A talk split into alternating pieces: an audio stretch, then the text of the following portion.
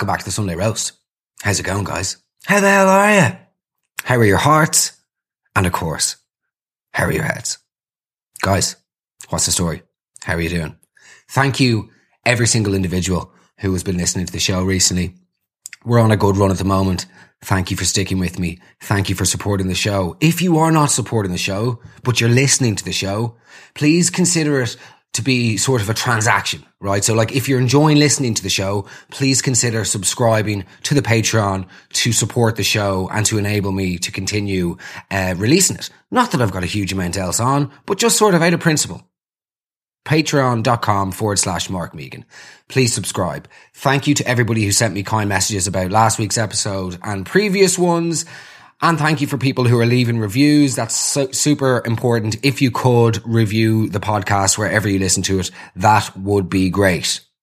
Anyway, how are you getting on? Uh, it's great. Life is actually apparently happening again, which is really exciting. I was over with my mum earlier and she was telling me, which this is insane, by the way. I was over with my mum earlier and she was telling me my granny, who's 89 years of age, yeah, is going to Botswana next week by herself.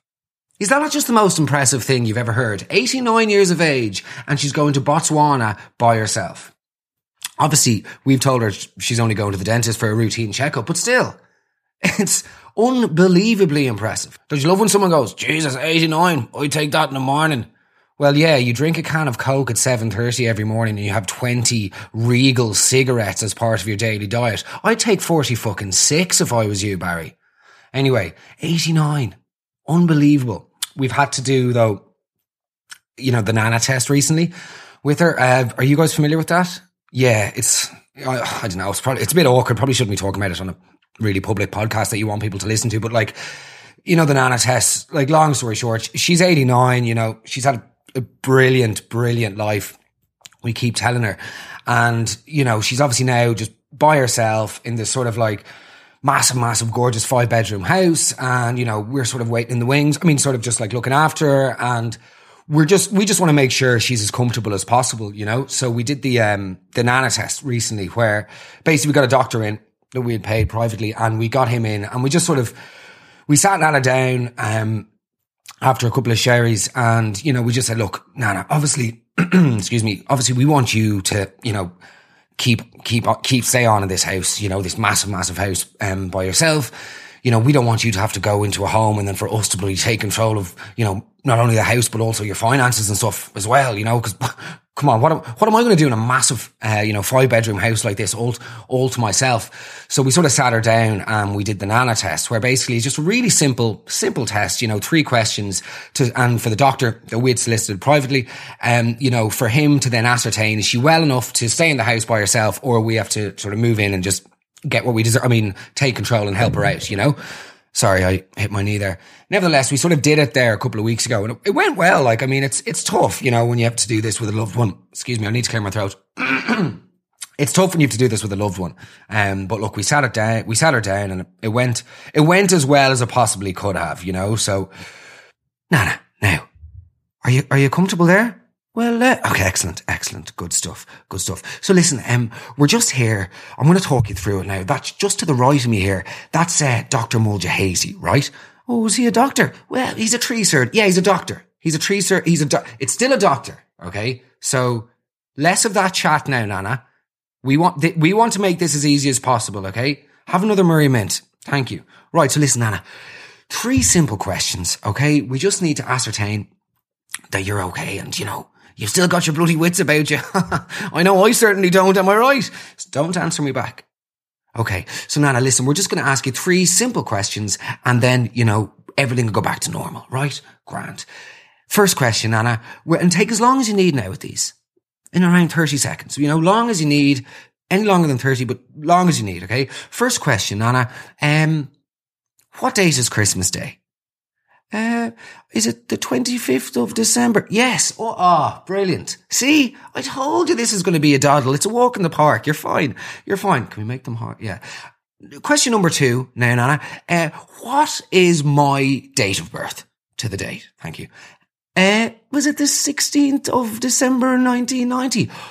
Unbelievable. How does she? Uh, amazing, Jesus, yeah, that's brilliant. Nana, like honestly, you're flying through these. These are, this is absolutely incredible. So look, the last, we're nearly there now. Just one more. You're on the home stretch, as they say. One more question, Anna, and then we're all good and we'll go back to normal. Grant. Okay, who won shot put in the 1984 Summer Olympics? Was it David Lout?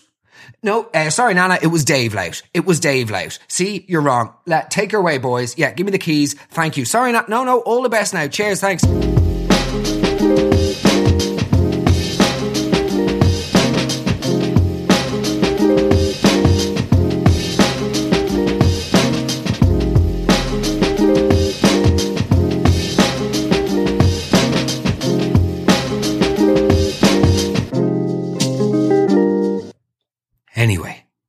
We are not here to talk about Nana.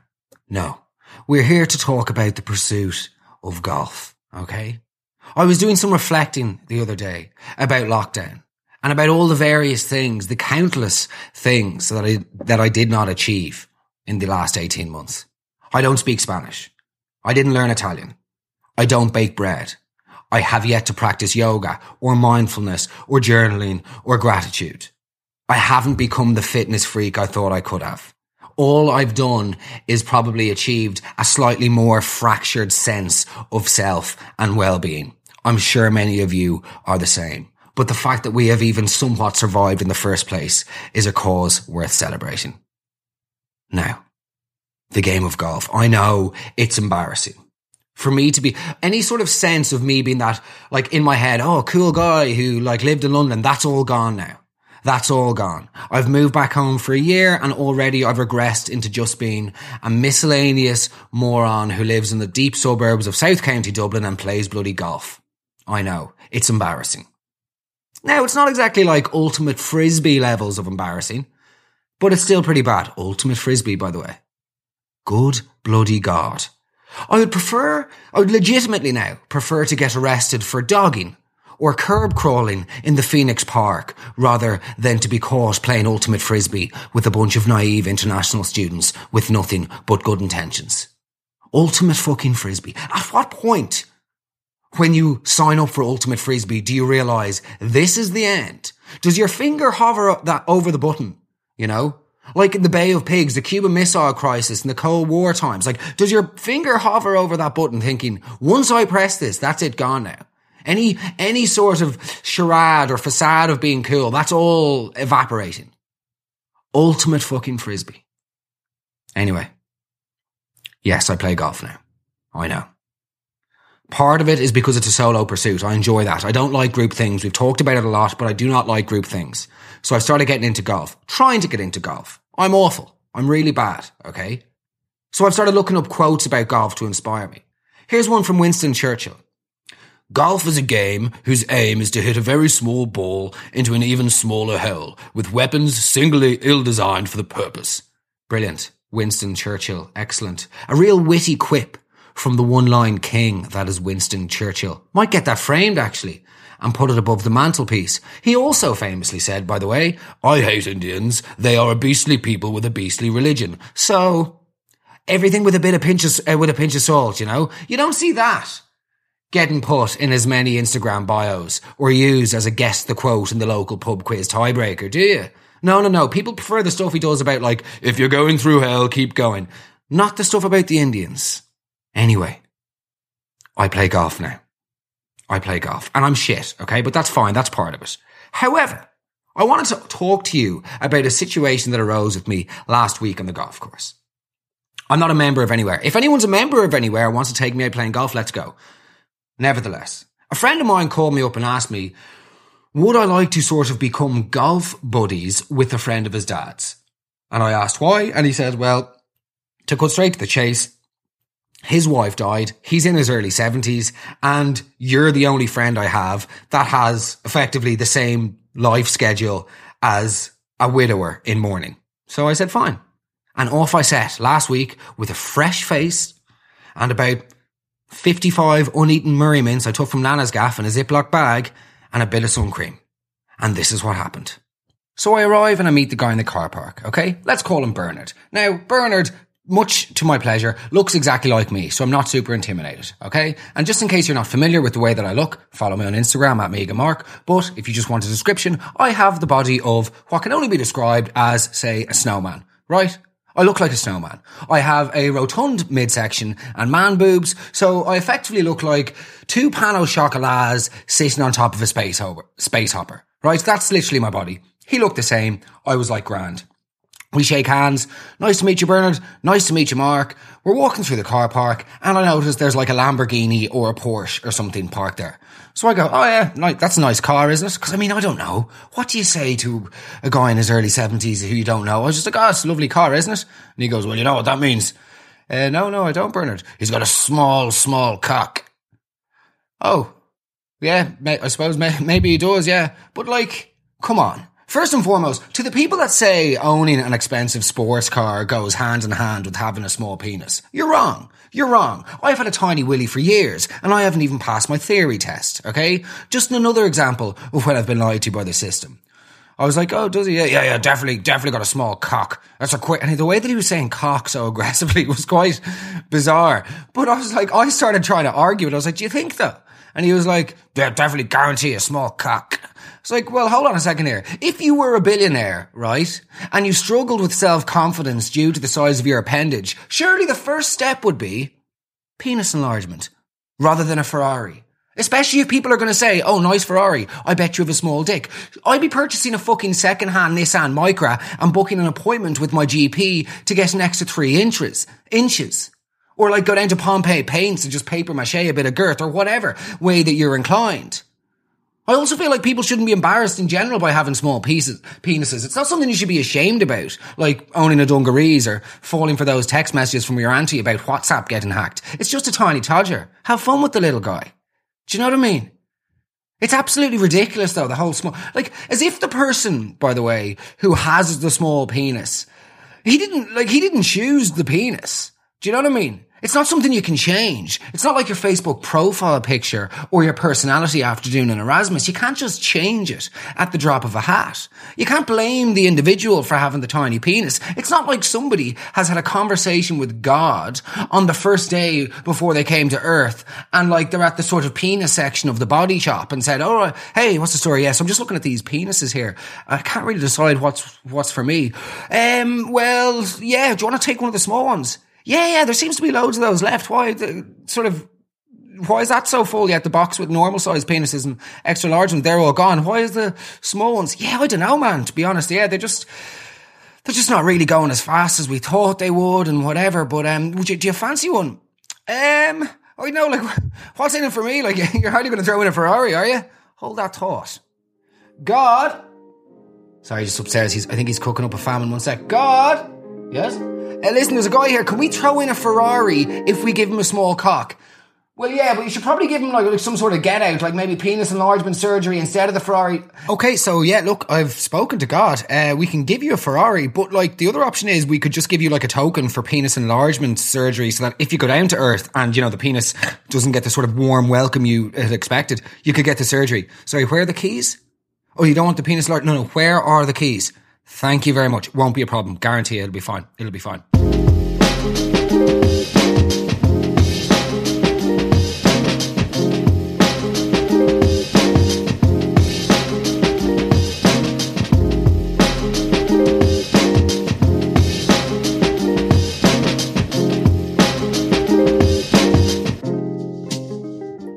So off I went on this round and of golf.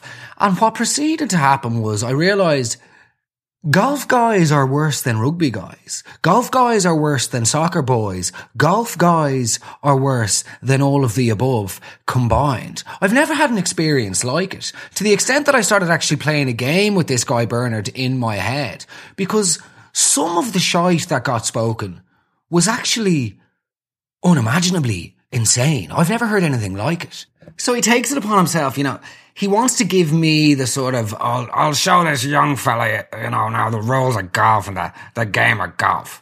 So he started, and he did talk like that. I genuinely like a sort of duck getting stood on or having a sort of stroke.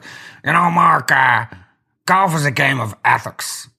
Yeah, yeah, no, I've heard Bernard. Yeah, much like any game, it has rules. I, that's what I really hate about golf is people like to over poeticize the sort of rules of golf and uh, like why they, they attach some sort of nonsense philosophy to it as if it's superior to other games just because it's historically more exclusive, you know?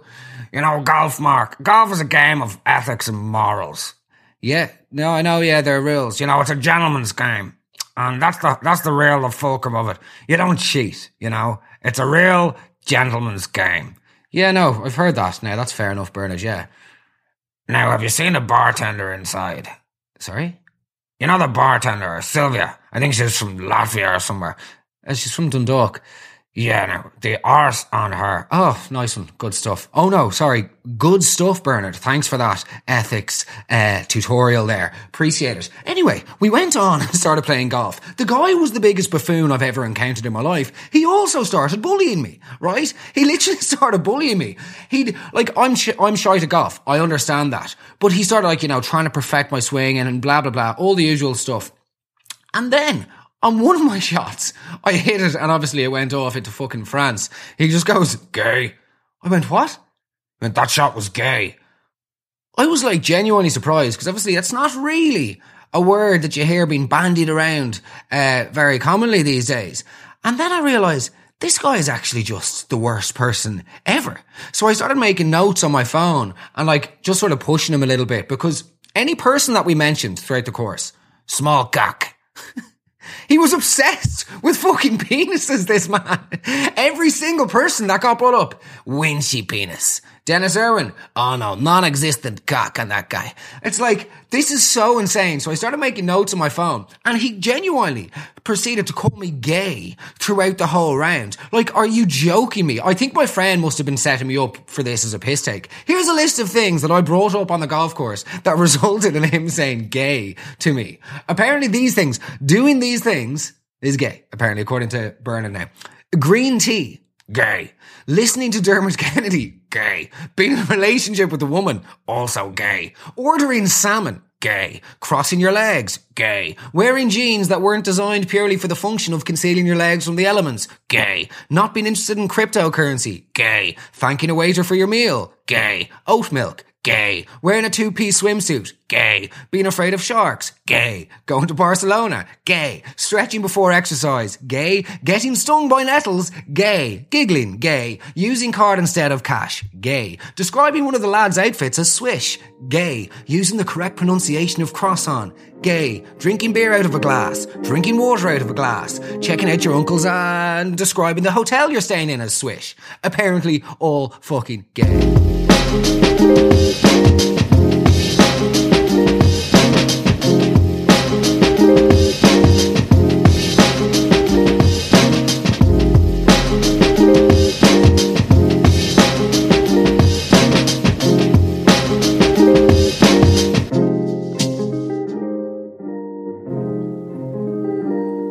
Thanks so much for listening to the Sunday Roast. Guys, how's it going? Really, really appreciate every single one of you who listens to the show. And again, just another call to arms, as it were, to please subscribe to the Patreon, patreon.com forward slash Mark Negan. It would mean the world to me and it would help keep the bloody oven uh, alive, switched on, turned on, and ready for roasting. Hope you're doing good, guys. It's been a beautiful week of weather on the east coast of Ireland. I suspect it's the same elsewhere and in the wider world no idea regarding the weather conditions. I don't know what this is. Thank you for listening to the show. Hope you're doing good. I'll speak to you soon. All the best.